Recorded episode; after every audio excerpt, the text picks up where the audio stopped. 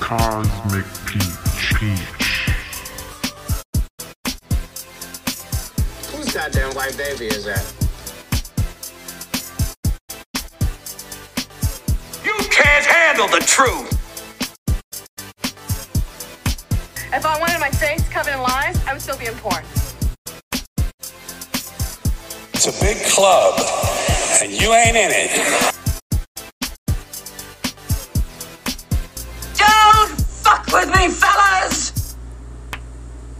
Ain't my first time at the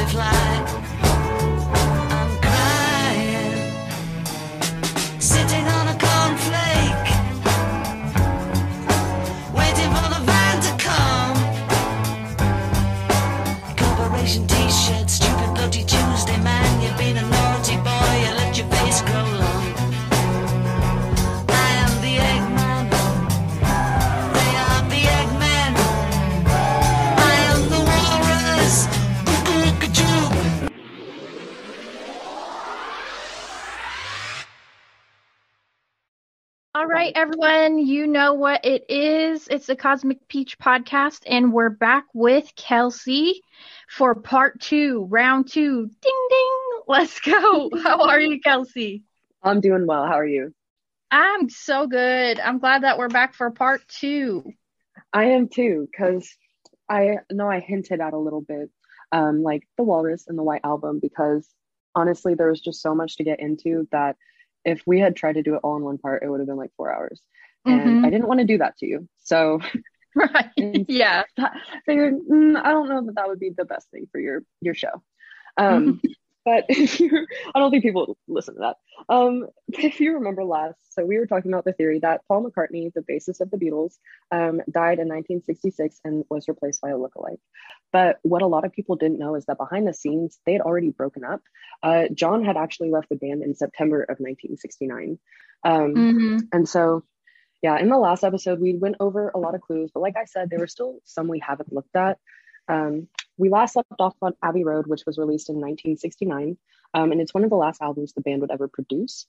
But today, I'm going to take you guys back to 1967 and to the release of the Magical Mystery Tour.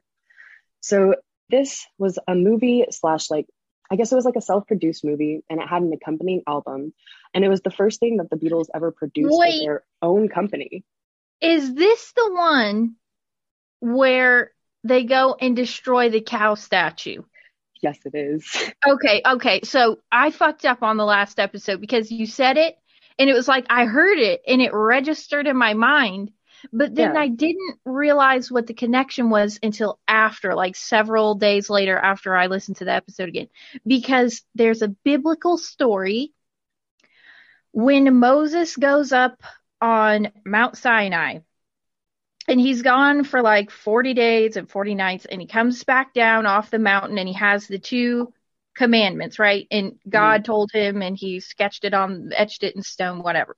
Because he was gone so long the people had given up on him and they built this golden calf right? And they mm-hmm. started worshiping it and Moses was so mad because, you know, God's a jealous God and all this and no idols before me and idolatry and all this. And he makes them destroy it, this oh. statue of the calf, and he makes them destroy it.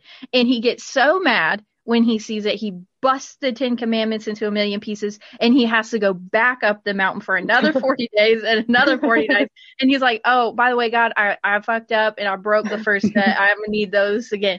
But I thought that was interesting because it's a lot of like false idols. And who would Paul McCartney be other than a false idol if he was replaced by another person, right? It's like a false idol.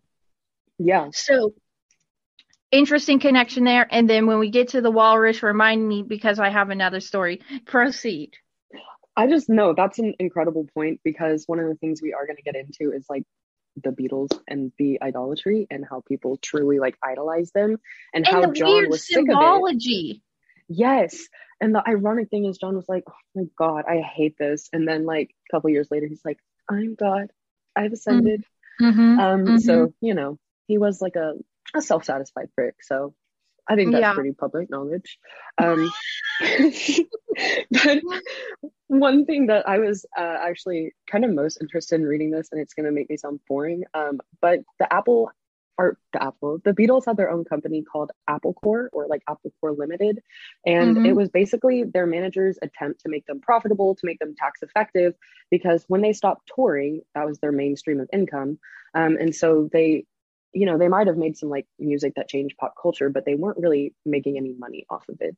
Um, but the interesting thing was is that it was like a conglomerate of things. So they had like Apple Films, Apple Publishing, Apple Records, Apple Ec- Electronics. Um, just they wanted to do everything um, and just see basically what made them money.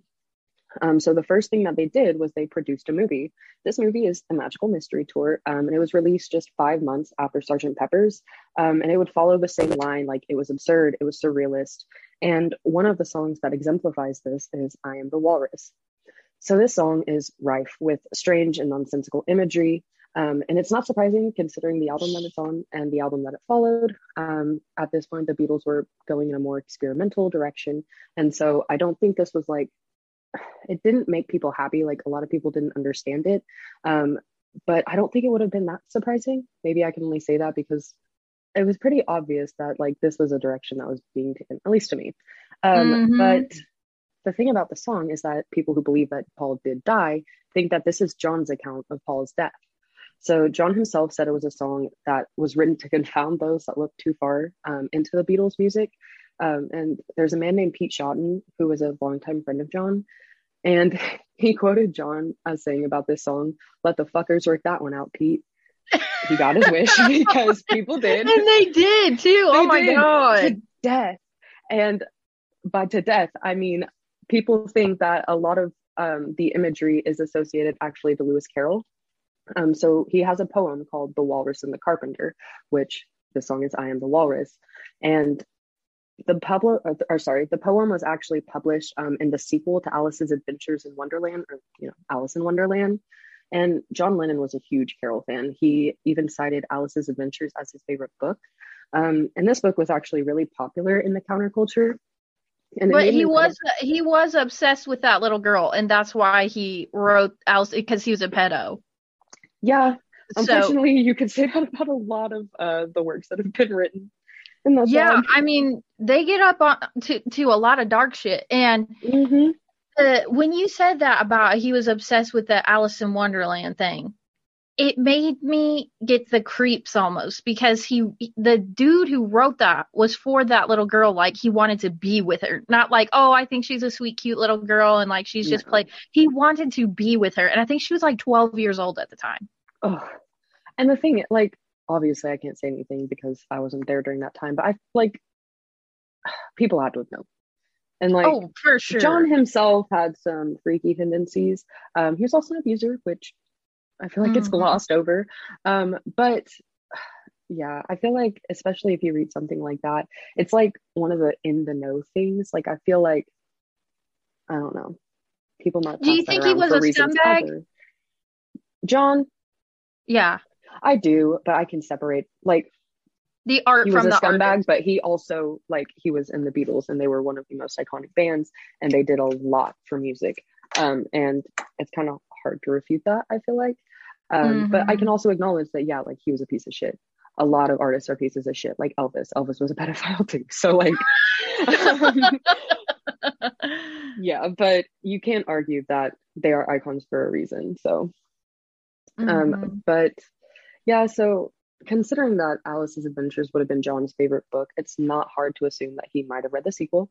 Um, and so this poem, I feel like once you hear it, you'll know why John liked it because like there is a rhythm to it. There is a very absurd, like almost inventive way of speaking. There's like a lot of alliteration, and the rhyme scheme of it is actually it's like A B C E D B, and so it's I don't know, it's a little funky, and you're gonna hear it now. The walrus and the carpenter were walking close at hand. They wept like anything to see such quantities of sand. If this were only cleared away, they said it would be grand. If seven maids with seven mops swept it for half a year, do you suppose, the walrus said, that they could get it clear? I doubt it, said the carpenter, and shed a bitter tear. O oysters, come and walk with us, the walrus did beseech. A pleasant walk, a pleasant talk along the briny beach. We cannot do with more than four to give a hand to each. The eldest oyster looked at him, but never a word he said. The eldest oyster winked his head and shook his heavy head, meaning to say he did not choose to leave the oyster bed. But four young oysters hurried up, all eager for the treat. Their coats were brushed, their faces washed, their shoes were clean and neat. And this was odd because, you know, they hadn't any feet. Four other oysters followed them, and yet another four, and thick and fast they came at last, and more and more and more, all hopping through the frothy waves and scrambling to the shore. The walrus and the carpenter walked on a mile or so, and then they rested on a rock conveniently low, and all the little oysters stood and waited in a row. The time has come, the walrus said, to talk of many things, of shoes and ships and sealing wax, of cabbages and kings, and why the sea is boiling hot, and whether pigs have wings. But wait a bit, the oysters cried, before we have our chat, for some of us are out of breath, and all of us are fat. No hurry, said the carpenter, they thanked them much for that. A loaf of bread, the walrus said, is what we chiefly need. Pepper and vinegar besides are very good indeed. Now if you're ready, oysters dear, we can begin to feed. But not on us, the oysters cried, turning a little blue. After such kindness, that would be a dismal thing to do. The night is fine, the walrus said. Do you admire the view? It was so kind of you to come, and you are very nice. The carpenter said nothing, but cut us another slice. I wish you were not quite so deaf, I've had to ask you twice. It seems a shame, the walrus said, to play them such a trick, after we've brought them out so far and made them trot so quick. The carpenter said nothing, but the butter spread too thick. I weep for you, the walrus said, I deeply sympathize. With sobs and tears he sorted out those of the largest size, holding his pocket handkerchief before his streaming eyes. O oyster, said the carpenter, you've had a pleasant run. Shall we be trotting home again? But answer came there none, and this was scarcely odd, because they'd eaten every one. What'd you think? Oh, that's morbid as fuck. It is. And one thing that I So he realize is- tricked, he played on the oyster's vulnerability and they were naive and believed the carpenter that he was just a nice, friendly dude and he ended up eating them. yeah, they ended up eating them. Is the walrus a bad guy? They both are the walrus and the carpenter. They're The walrus together. helped. The walrus is the one that said "O- oyster, oysters come here. He was the one that brought him on. the, The, carpenter walrus is a fucking of accomplice. no. The carpenter's the accomplice. The walrus is the perpetrator. Uh-huh. Oh, yeah, and that's what's into you know. I am the walrus, and this is from John's point of view. So Um, he's the predator. Yeah. And I feel like he thought all of the Beatles, they were all the walrus, all the carpenter. And I didn't realize until now, but there is something they're saying we can't do with more than four, which there are four Beatles. I don't know if there's any weight to that, but I think that's weird. You know, I Um, saw so I think that there was Alice in Wonderland, right? And then there was like a reenactment or like a s- whatever where with real people. Mhm. And it got I watched it as a kid. And I'm sure there's many rehashes. No, it was Oh, before that. I was of. like really little. I Oh, think okay, they've done okay. it a couple of times, you know, but the best Oh, one yeah, is probably sure. Johnny Depp's. But It's the only one I know. I remember thinking that scene where they eat the oysters was creepy as hell. Yeah. And they salted them and then ate them. And they were all like, don't eat me, don't eat me. And he just salted them and just slurped them down. And hmm I don't know, there's probably so much to that, especially being like that it's that Paul was the walrus on the magical mystery tour as well. He was. And that's what's, um, again, like what is creepy and why people think that this song is about Paul's death because this poem is representative of death. And there's, I mean, it symbolizes like deception, wisdom. And I think ultimately it urges readers not to follow leaders blindly, which is, you know, how John Mhm. was feeling at the time. He was like, all these teenagers and young kids are looking to us for answers that I don't have. And you know, the walrus and the carpenter, they're luring all these unsuspecting oysters along a walk before they eventually eat them. So it's kind of like, I don't know, because he sympathizes at the end. He's crying and he he's ex- exhibiting guilt, you know. So I think it deals with like an ingrained cunningness, but also sympathy. Um, and at this point, Do you think, in a fucked up way, the oysters could represent children? I think so. I mean, I don't know. Especially, well, had John John had Julian at this point, right? Uh, but he, Julian, is from his First first, marriage. marriage. Yeah. Cynthia So- that he beat. um, and he also beat Julian. Yeah. so, Yeah. um, yeah. But yeah, I feel like, I mean, he knew what they were doing and he felt a little guilty, but at the same time, it's like he kept going. He was still Mhm. doing it. They were, they were all encouraging these like altruistic summer of love ideals. He was growing disillusioned with that, and he had this like growing cynicism. Um, I guess in the role It that the Beatles played in me pop off culture. though. It it pisses me off because I I love that song, even if it's nonsensical. Love I it. that was that used to be like one of my summer jams. I am the walrus. Yeah. I I for some reason thought I was a walrus at by the end of that summer. I was like, I'm cuckoo cuckoo. Cuckoo, cuckoo, cuckoo. Goobity goo. How does that one go? Goobity goo. Oh blah dee, oh blah da. and, um, oh, another possible influence was actually the author James Joyce. Have you heard of him? You, Oh no, He, I don't know. Um, I mean, he was a prolific pedophile. I'm sure. I mean, it was yeah, early 20th century. Wouldn't put it past anyone at that point. Really, they're just marrying girls off 12. Who cares? Hmm. Um, but he's actually he's an author most known for a book called Finnegans Wake. Uh, it's an avant- avant-garde book, and it's considered one of the most difficult works in all of Western canon um, because what? I mean, it's just yeah, it's. I have not looked into it. I'm honestly very scared and intimidated, and I might think that I could, but I know I'd take one look at the first page and be like, no. yeah, no. because I mean, again, it's like 20th century. It took him like 17 years to write. Um, and they think it, or like I guess critics think that it was his attempt to recreate experiencing dreams. Um, and it's like 688 pages, and it's just again like amalgamations of language and imagery. Um, and it's about a family living in Chapelizod, uh, which is a Dublin suburb. Uh, and then it's like a, I guess it's about this innkeeper's family, um, and there's just one night they all go to sleep, and so it's about their dreams, but you can't really tell if it's like dreams or reality because it's just like entire plot lines like mashed together. And I found this summary, so is the is point of it to make you Mhm. feel like you're in a dream state? I feel like it's gotta be because even though people are like, oh, it's just difficult, it's actually a comedy. It's um he's Irish, I think. So it's like an Irish comedy and like everything is like a play on words or a pun or like just some big joke altogether. Um and I found the summary and this is what makes me think that I, I don't think I could because it says that it's um about these dreams that swirl and it's a vortex of world history and ambition and failure, desire and transgressing, pride and shame, rivalry and conflict, gossip and mystery, which that's a lot. That's that covers and- it all. That covers every genre. that's every book. And one thing I thought was interesting is it kind of describes the Beatles pretty well, like ambition, failure, desire, transgressing, pride and shame, rivalry and conflict, which is what they were all experiencing at maybe maybe not so much in 1967. Their manager had just died at this point, um, but I think most of their like personal conflict started in like 1968 or 1969. I don't think it was was it that bad because of fake. Paul?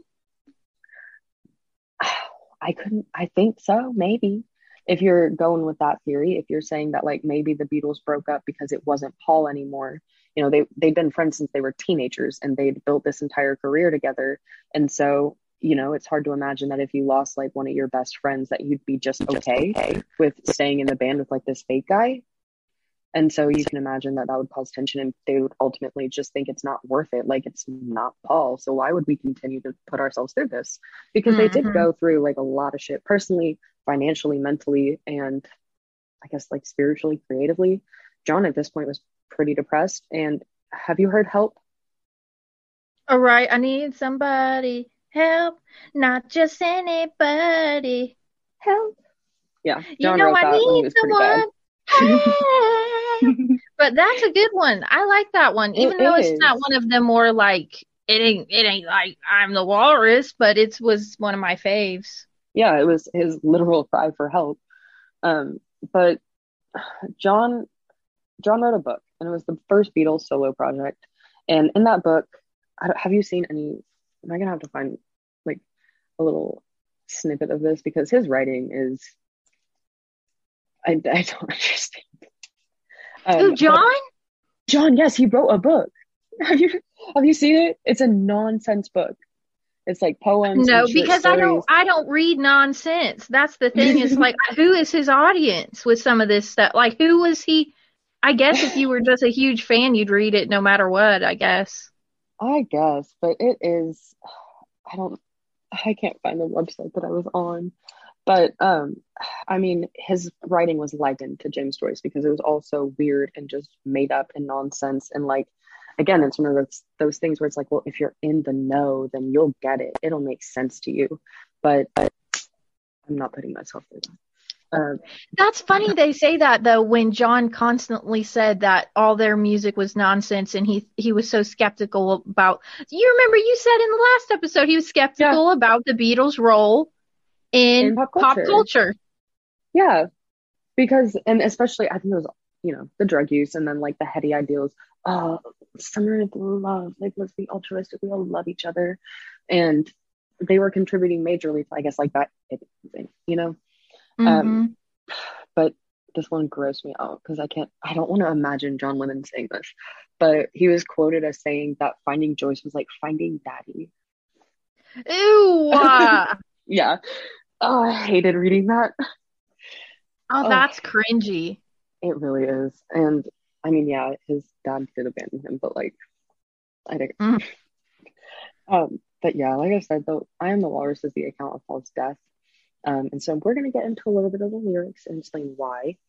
Um, so there is that refrain of I'm crying, which people attribute to either being John mourning Paul or maybe expressing his grief for the fans he's tricked, like the walrus at the end that cries when he eats the oysters.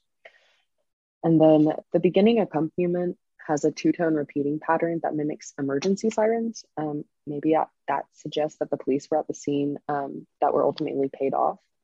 But if you believe that the Beatles were involved in the whole conspiracy, I, I talked about that last time.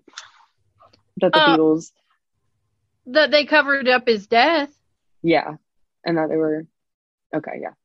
And then you might know the line, I am he as you are he as you are me, and we are all together. So a lot of people think this is the Beatles announcing that they were the ones behind the whole shebang.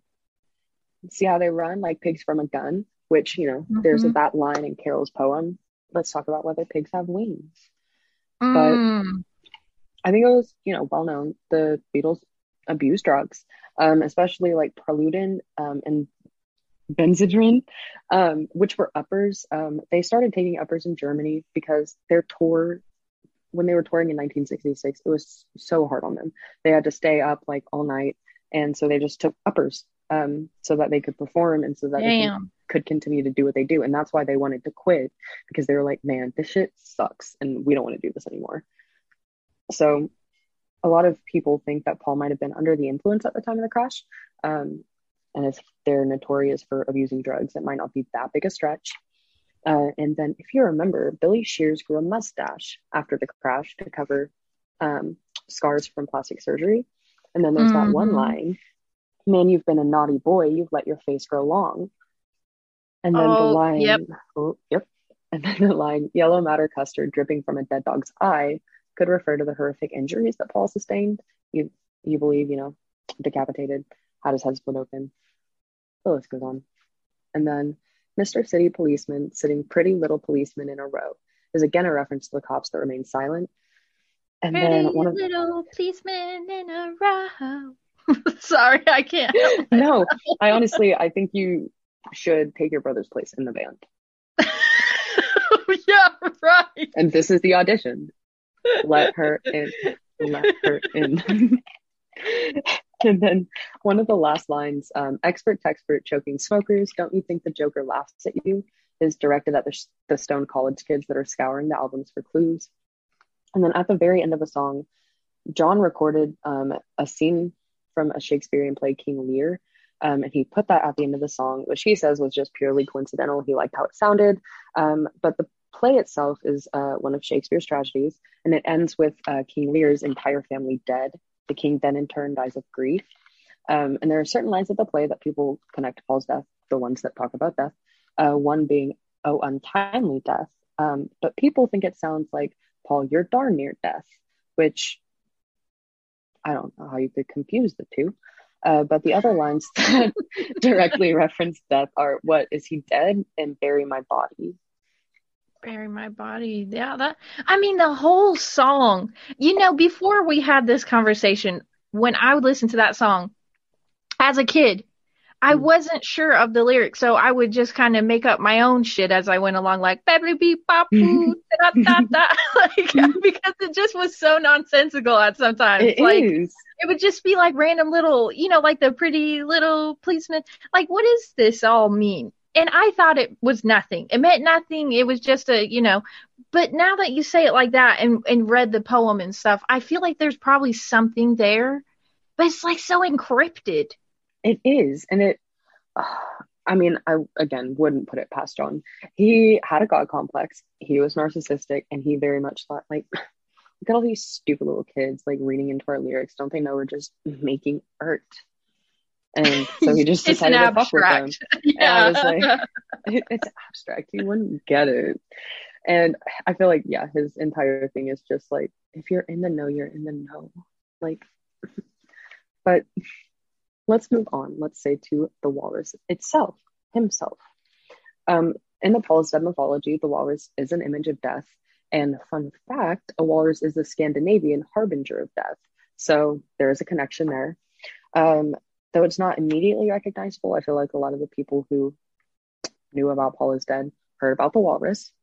And so on the cover of the Magical Mystery Tour, the Beatles are all dressed in animal costumes. So there's like a hippo, a bunny, and then is it a dinosaur or a chicken? Because I honestly can't tell. Is it a chicken? Is it a dinosaur or a chicken? It's got a beak. Yeah, that looks like it's, it's like probably green. a pterodactyl. Ooh, Might as well just cross them together. It's a chicken and a dinosaur. chicken and a dinosaur. I know it's like I can't tell, but we also have the walrus. And interesting, interestingly enough, the walrus is the only one that's black. That is so. That's what gets me is that they're all three in white and like holding each other, you know. And Mm-hmm. then Paul's down in the front, not connected with them, and he's in black. And now we find out this walrus shit, and he's the walrus. Yes, and it it's, does. It's really dark. It is, and if you remember, like back to Sergeant Pepper's, the three black buttons. There's this continuing idea of like there's only the three Beatles, and Paul is the one that's left out consistently. And this is just another instance of it. And the boutonniere on his The jacket, boutonniere. It was black, and the rest of them's had like tulips or something. Yeah, and then his wizard hat had black flowers, the only one with black flowers. Like he's Mhm. consistently isolated and surrounded by the color black. And so they're dressed in the same costumes on page five of the um, the picture booklet that came with the album.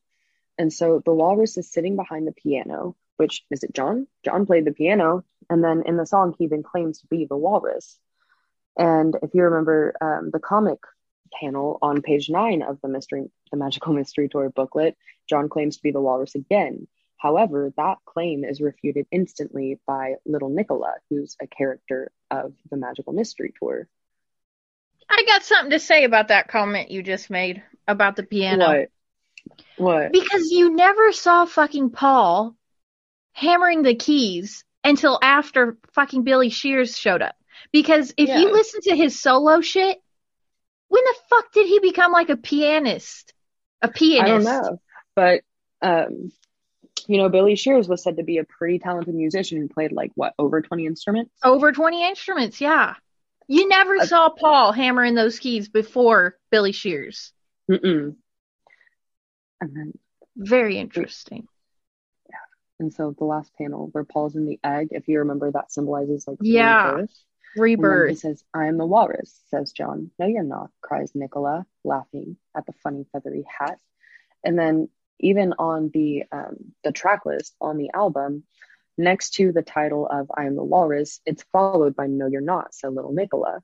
So even though John's claiming to be, we have all these people that are refuting the claim, and that makes you wonder, like, who is the walrus then? John Mhm. says it's him. Everyone else says it's not him. Well, we're told exactly that on self-titled or the White Album. So there's a song called Glass Onion, uh, which was on the track list of the Beatles. And in it, John references many of the Beatles songs, including Strawberry Fields Forever and The Fool on the Hill, which we've both discussed as references to Paul's death. And the term Glass Onion, John really liked it. He wanted to sign a band to the name, um, to Apple Records, but they didn't take that. Um, but he was really fond of it. Um, he was really fond of the irony it produced. So, like transparency, layers, I'm sure he internalized that. Mhm. And I read that um, a glass onion is British slang for a monocle, which you would use to, you know, look for flaws and imperfections. So if we apply that to our Right. theory, then John is scrutinizing the role that the Beatles played to their fans. And so he's continuously just questioning, like, I guess their entire career and what they've done and how they have influenced the people around them and all these people globally. What do you think about what like like it, remember what I said in Abbey Road about the black and white symbolism? yes. Isn't the So white album literally a white it's just white. album with does Yeah. it say the Beatles in black? I think it is it in white or it's either in white or black, but you're right. And then in the white album Mhm. you have It's in black, yeah. y- the Beatles in black, the Beatles, right? yeah, is in black. Yeah, sorry. Yeah, okay, that's what I thought. So you get the black and white symbolism again. But then you have Strawberry Fields, Julia, which was John Lennon's mom's name. Mhm. Which he said that he was. Oh my God, Julie. Speaking of What? fuck, he said that he was so he was sexually attracted to his mother, and he was like, the the, only thing I regret. He was like, the only thing I regret is not making a move. She would have been down. Oh my god. Are you serious? Yeah. You're joking. No. You're I pulling my fucking chain. I wish I was, Julie. Oh my god. Let me go throw I up real fast. I just wish we would stop proving Freud right. You know. Oh my god. Um, His mom?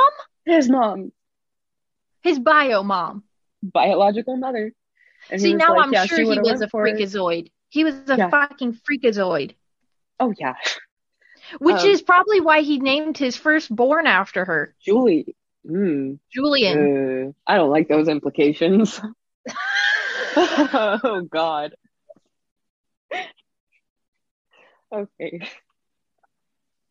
I digress. Um, but one thing I've also seen is that a glass onion could also refer to like the glass knobs at the end of the handles that pallbearers carry, like on a coffin, or um, being a coffin with a see-through lid.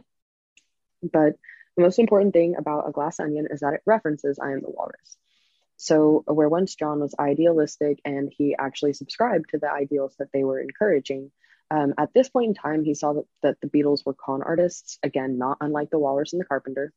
Um, so, there's one line in Glass Onion that goes, Well, here's another clue for you all the walrus was Paul. So, is he putting Paul down for continuing to further the heady ideals of the Beatles? You know, he Man, he you're bringing back all of my childhood now because, you know, it's almost like, and this could be in true conspiracy theory style, that the songs put you in a trance like state because you're listening to them, but you're not comprehending what they No. mean. Because I, I would sing that part.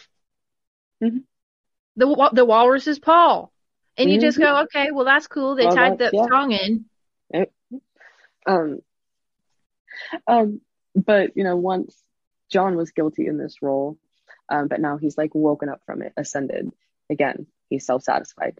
Um, so he's shifting the weight onto Paul's shoulders now. He's like, oh well, it's all Paul's fault. It's all Paul's fault that we were doing what we're doing. But even though we talk about the walrus a lot, I'm like, then who's the carpenter? Is it not just John and Paul? Is Like, it? I I feel like it is. So he's They the carpenter. John's the be. carpenter.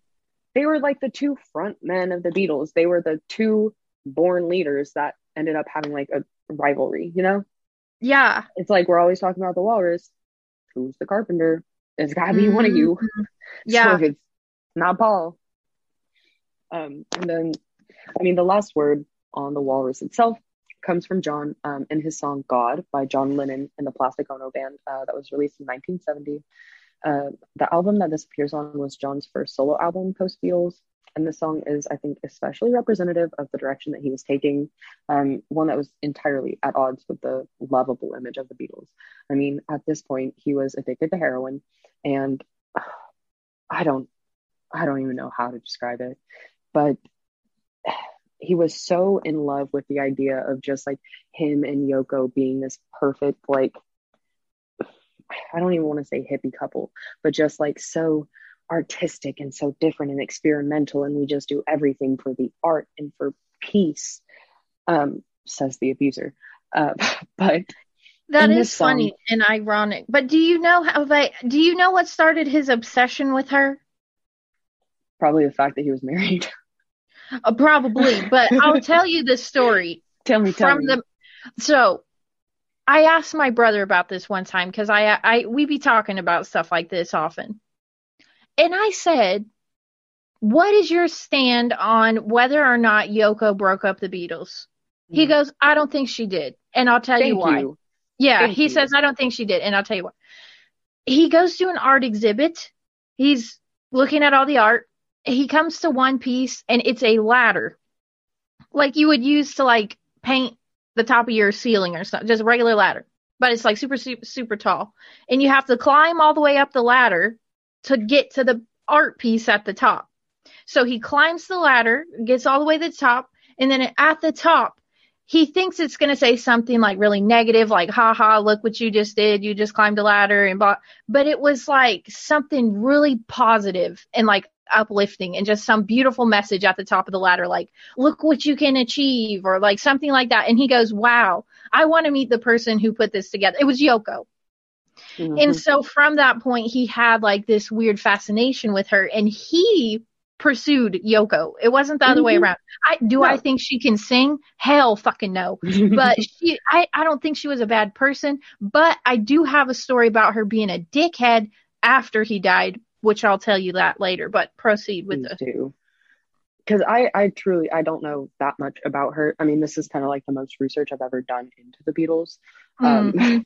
so I mean, you just everyone knows that she's up like for it, though. you know you you pick things up while you go along in life and that was one of the things i heard but then i did Oh see yeah, because i got wondering after that why people hated yoko so much so i kind of looked into that a little bit and i'll tell you what it is so i can just Oh. get this part over yes, yes. after John died, Julian went to get some stuff that he wanted to keep of his dad's, right? Yeah. To keep it, it wasn't even anything of any monetary value to anyone else but to Julian.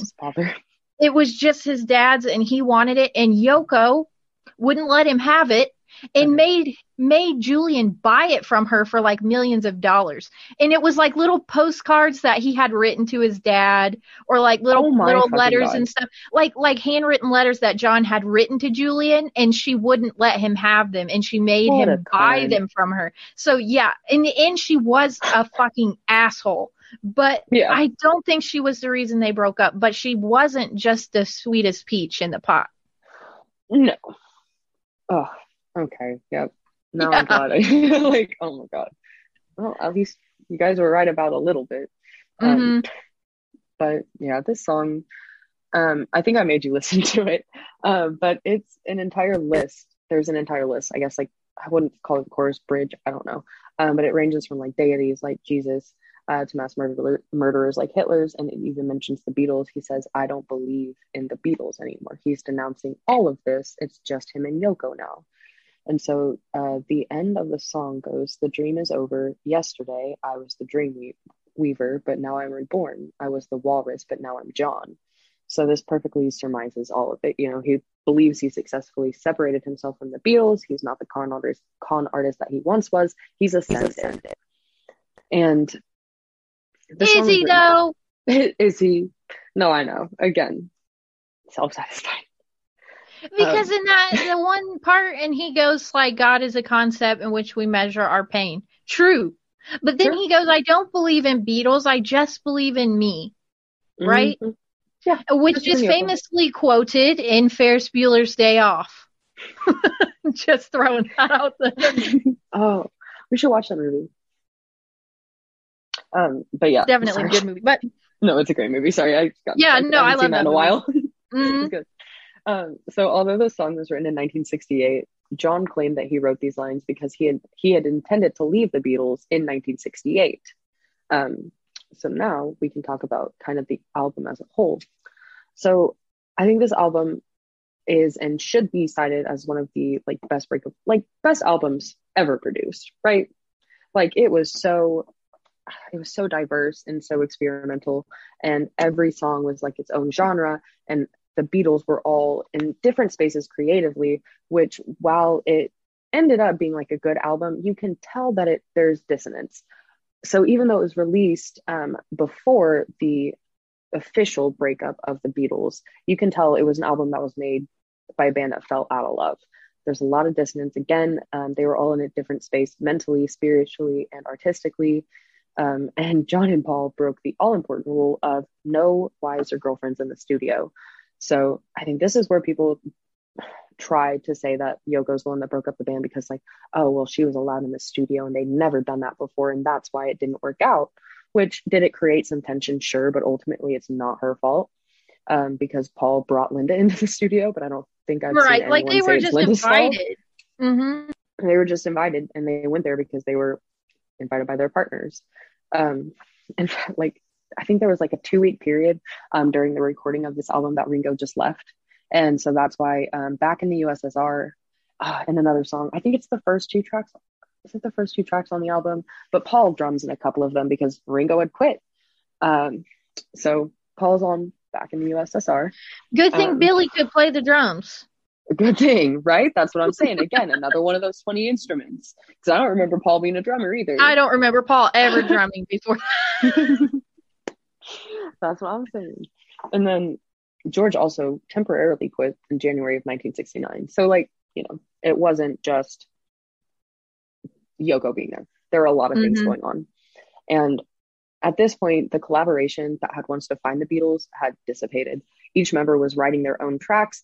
Um, they were they were recording at like three different studios all at the same time, like hardly ever together. And when they were together, they were just using the other other members as like backing for their band, you know. Mhm. So they were far from that unified group that they once were. And Paul himself even described it as the tension album. We were just about to break up. So, like I said, it's a very fragmented mix of styles and genres, um, themes and creativities. And the difference between the space that the Beatles were occupying is stark. Um, the songs range from ska, like OBD, OBDLA. I can never say it. Say it for me. Oh bloody, oh blood, life goes on. Yeah, da, da, da, life goes on. But you know. I liked. You know what? I would compare it to is like if you marry your high school sweetheart, right? Because they were in high school when they were when they started the Beatles, right? yeah, they were like, I think was John. John was seventeen. Paul was fifteen, maybe. And they So you really gotta bonded because their mothers died. Well, it's it's like you were BFFs in high school because you had a high school mentality, right? But then you get older, you change what you like, you change who you are, everything about you changes, and then you realize like, oh, I don't even like this person anymore. Exactly. People are gonna And it's apart. not that like I I think George was right and John was wrong, or John was right and George was wrong. It's just they were different, and at that point apart. they needed to be separate so they could express their own personalities. Yeah. At From that the point. time that they were teenagers, they wrote like all of their songs together. Even if they didn't write the entire song with the other, they would go to them to see like, can I make this better? Their songs were just like intrinsically linked. And Well, I think that, that and was Billy, um, oh Billy. Billy Shears, he fucking wrote for Ringo after they broke up. He still wrote songs for Ringo. Did you know that? Uh-huh. so even though they had solo careers, he didn't want Ringo to feel like, because Ringo was never the writer. You know what I mean? No, so he he, wrote songs for Ringo. Yeah. Ringo Ringo tried. but He tried, bless his he heart. tried. Yeah, bless his little pea picking heart, huh? but I, George gets so overlooked. George was so good, and I feel like he Man, George is George is my he's my favorite Beatle, and I'll stand by that till the day I die because exactly. You'll never change my he was good looking. He was better looking than John and Paul. I don't know why that all the fuss about John and Paul. George was better looking. Mhm. He was more spiritual. Taller. He wrote, yeah. Well, I mean, he he wrote great songs after they Mhm. separated. All Oh, yeah. things, all things must pass. Yeah. And then, oh, Savoy truffle. I think that one is so clever. hmm I feel like was that that might have been on the White Album. Um, because this mean, is an album where he got to write a few songs. You know. And like that one I showed you, that Inner Light song. Yes. Oh my God, I love that one. That one's so cool. What's the one? I'm such an idiot right now because I've No, no. memorized the song, but it's like, My sweet Lord, Hare Krishna. Don't ask me. My sweet Lord, I think, or something like that. One of my favorite songs of all time, and it's freaking George. I know he was very undervalued. Um, but this is really an album where he got to show that. Mm-hmm. Yes. Yeah, he um Yeah, he was the best Beatle. he was. No he? about it. Yeah, you got me. Mm-hmm. Um, For sure. you can tell this is. I wouldn't say he got like you know a lot of creative control, but this was an album where he was able to write songs and bring a little bit more to the group creatively. And um, this was the point where the group had actually denounced drugs in favor of transcendental meditation. So they went on this course in India, and actually 18 of the 30 tracks were written on a on that meditation course, and a lot of other songs that would eventually end up on like Abbey Road, Let It Be, um, and even in their solo projects were written on this trip. So it was the most productive songwriting period for the Beatles, um, but it was not going well internally. Um, again, there was just there was a lot of tension between them. They were all in different they didn't fucking they like all- each other anymore. They they fucking hated each other, yeah. and they hated being around each other twenty four seven. Yeah, I mean, you got to think, you got to think, you trap somebody in a relationship where the only what they're, this is how they make money. This is, you know, their job. This is their friend group. This is who, I mean, you get sick of looking at those other people after a while. Oh yeah, that would just be awful. Like to depend on them entirely. Like that just Mhm. puts a whole different strain on your relationship. Like trying to be business Yeah. partners and friends and like continue that personal connection that you'd had since you were young. But that's it would just was not possible. Right. I think that'd just be hard for anyone to maintain. Um, but yeah, so they they got to India in mid February, uh, but around February 21st, Ringo and his wife Maureen left um, after just 10 days because Ringo had tummy trouble. Um, he couldn't handle the spicy. He ate too much food, so they had to Indian go back to England Fucking shit is so he could britches. eat beans on toast. Um, and then Paul left a little bit later, and it was actually to tend to business concerns for Apple Corps, uh, which the group did not like um, because they thought that Paul was becoming too capitalist because he was worried about the business and their finances. They didn't like that. They're like, that's not very communist of you, man. Well, Billy was Not cool of you. different. Billy he was, about the dollar He had a mind for business, exactly. Mhm. Um, but John and George eventually left. Uh, I think like a month later, after the Maharishi was accused of inappropriate behavior towards female students. Um, and they weren't the only famous people there. This was like there were a lot of famous people there at the time, like actors, actresses, and then like songwriters. Um, it was like a course to become gurus, which again doesn't surprise me. Oh, Um, but George was really mad at all of them because like he was taking this seriously and you can tell that through his music like he was taking a lot of um, influence from Indian culture and Indian music um, but the Beatles they were there to treat it like a songwriting session George was there to like actually meditate and connect so he was getting pissed because they were treating it like a business trip basically um, and he was Mhm. like why are you guys doing this and they were like it's literally all we do this is our job George um, and so that was just another like nail in the coffin basically is that uh, he was kind of the only one that took this seriously. Um, but they would denounce the Maharishi, which I, I don't know if that's like the title of him, like as a guru. I'm not sure about that one. Um, they eventually ended up back in England. Um, and then they would produce four more albums at this point. So, I said before, when they stopped touring in 1966, they lost their mainstream of income. Um, they wanted to focus just on like bettering the quality of their music. Again, they hated touring. Um, but their manager, his name is Brian Epstein, um, he would try and sway them. He was like, "This isn't a good idea. This is literally the only way you're making money." Um, so even though their albums would change music, again, they just didn't make money off of it.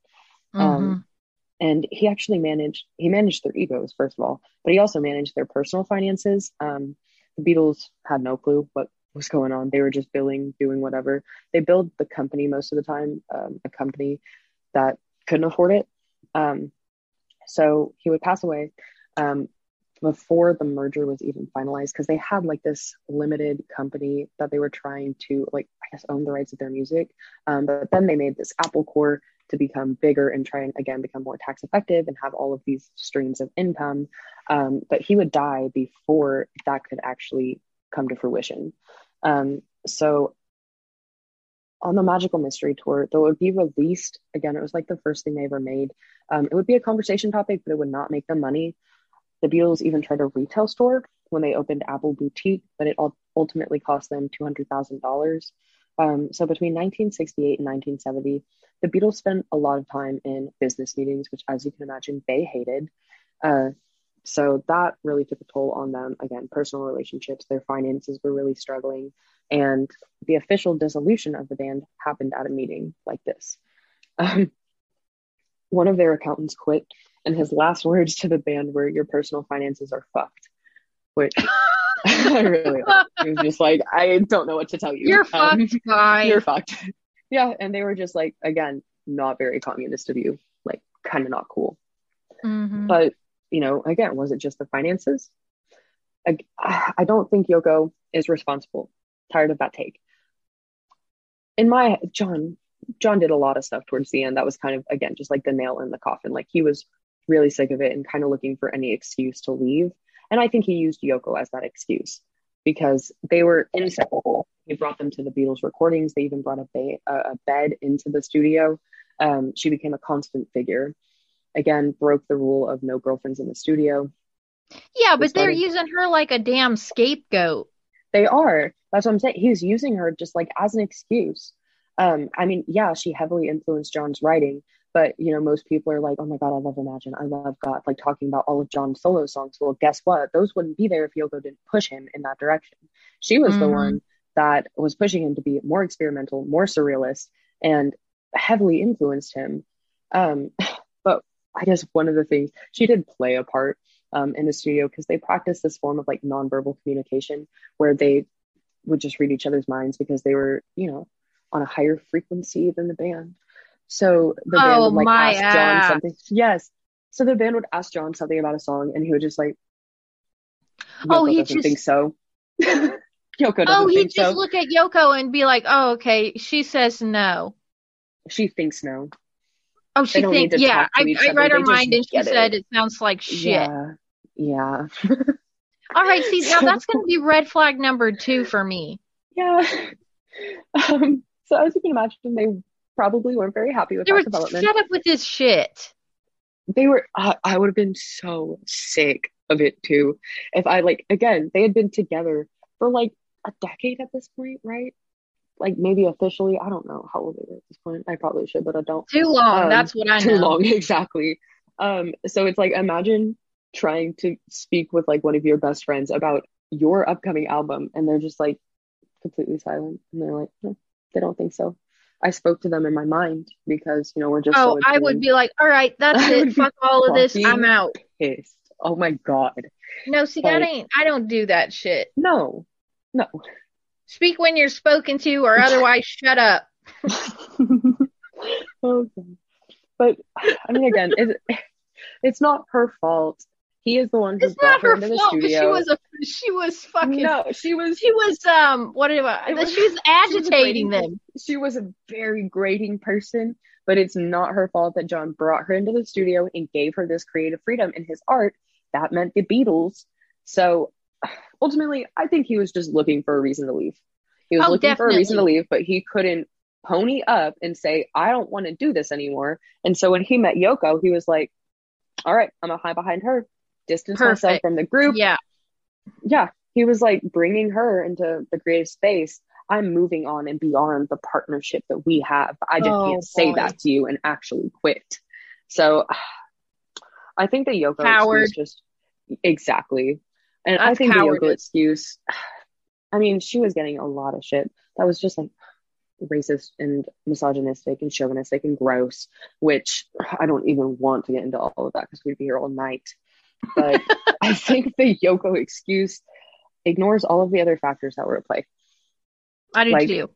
Paul tried to bring actually Linda's father and brother into the business. So again, when Epstein died in 1967, they needed a new manager. He managed their careers, he managed their finances, he managed everything. Um, Yeah. so Paul wanted to bring in Linda's father and again um, his son, uh, which was a big miscalculation. Because can you imagine if John had suggested like bringing in his in-laws as their manager? Paul would have been. Well, then you have to speak mine. mate. you have to speak mind. Oh my god.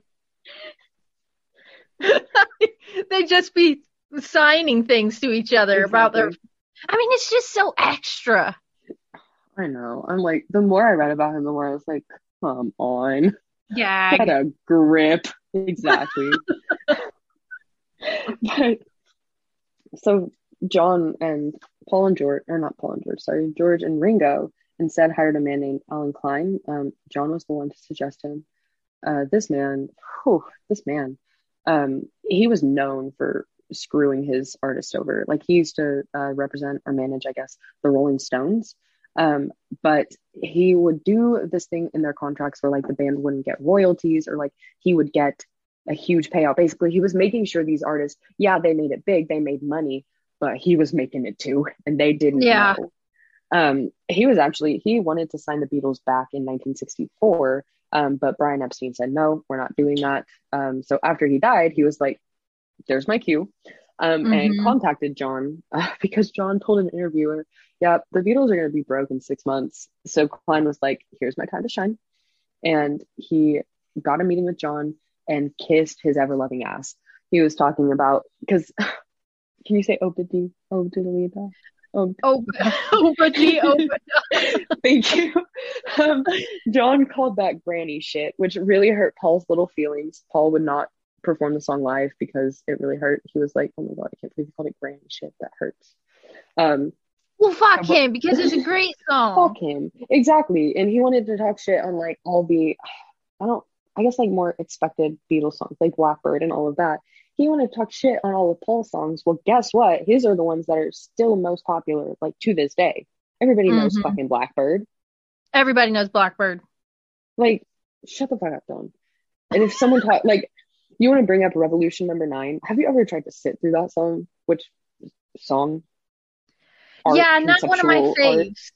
No. Um.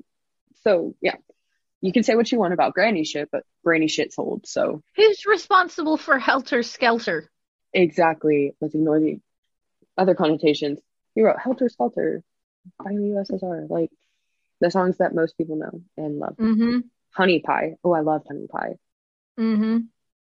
Yeah. then- Exactly. um.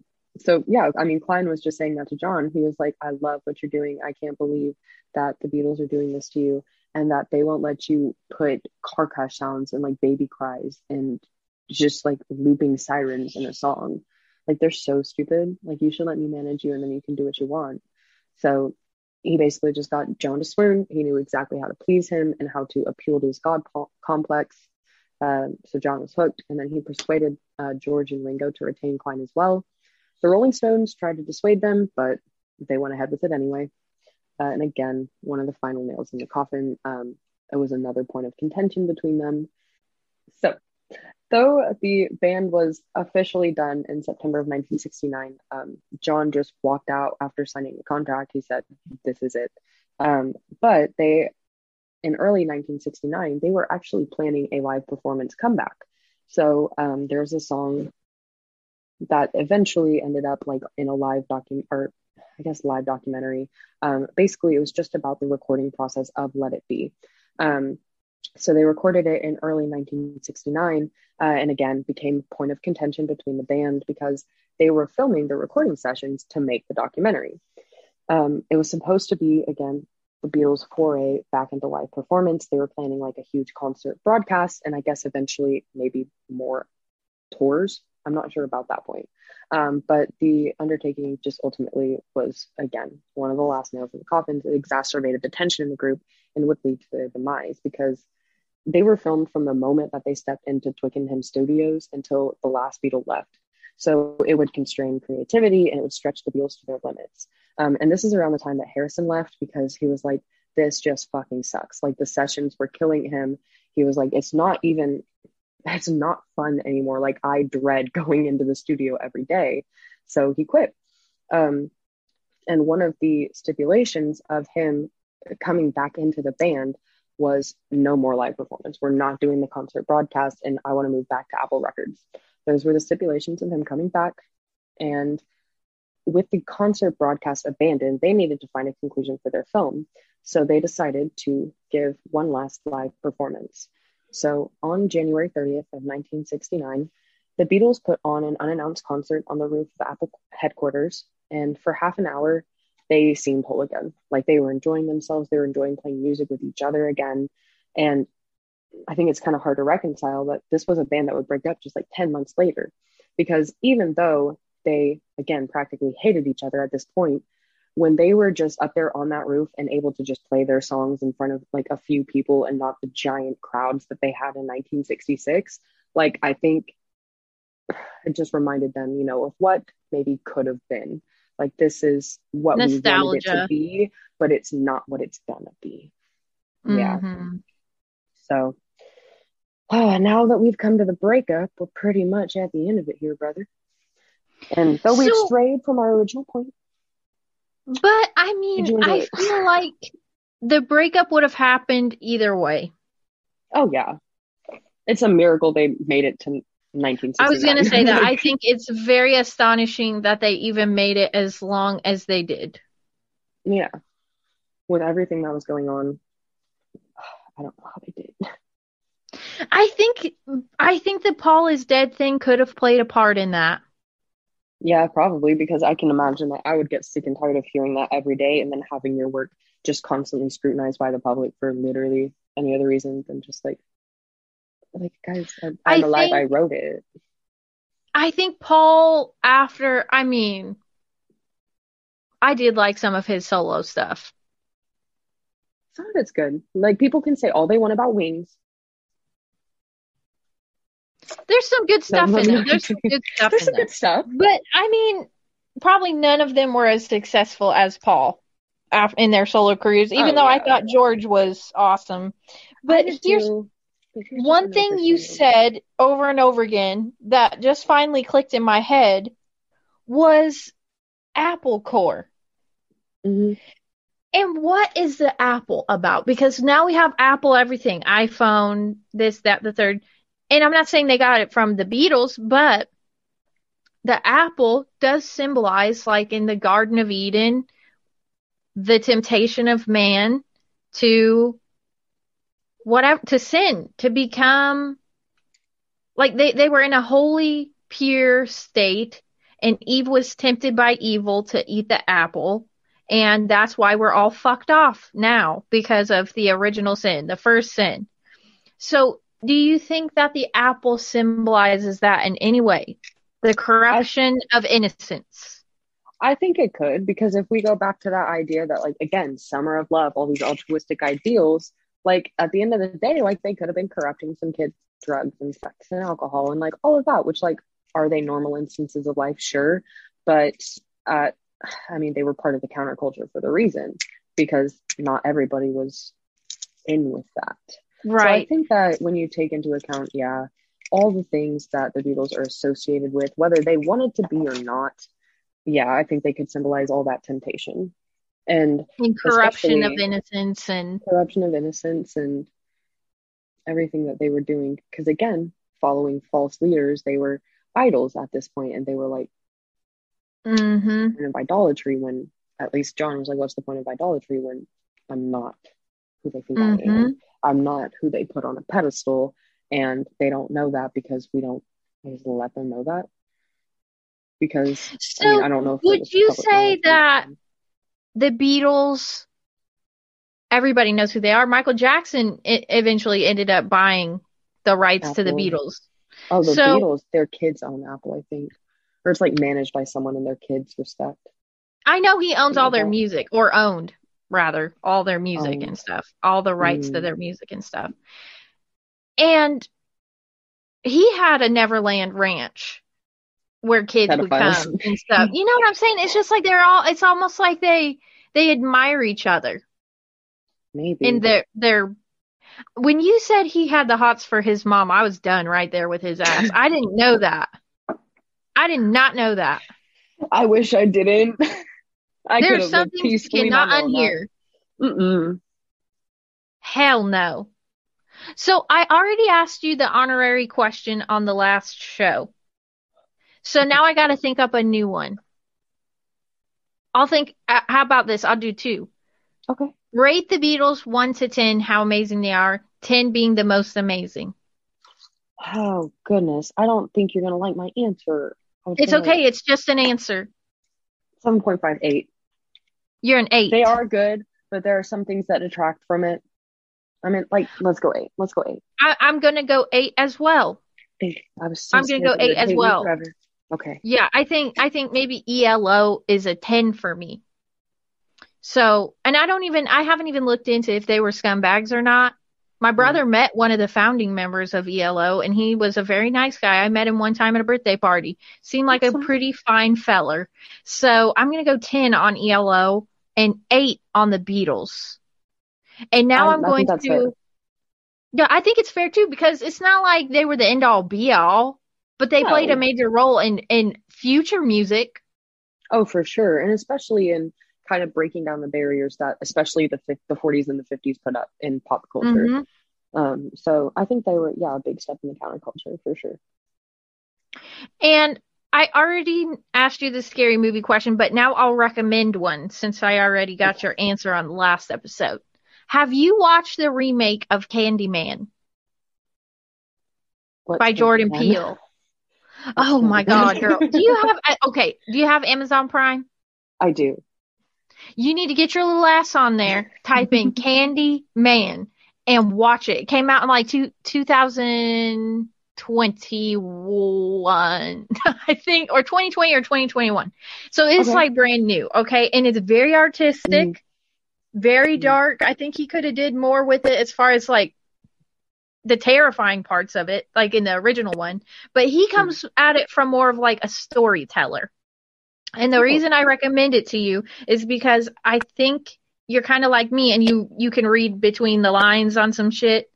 And I think it's a movie that you'll like cuz it's like very interesting and intriguing and a story and a good plot, a good it's like technically scary, but it's not at the same time. Okay, it's not gonna do stupid like little it. jump scares and because that's what. It's really not got a lot of those. It's more like Okay, it starts like. off like it, it almost explains how Candyman became Candyman, which I good. like because it's not why I just like- like, you know what I mean, a slasher where you don't even know why he's a psychopath. That's where I'm like, I don't.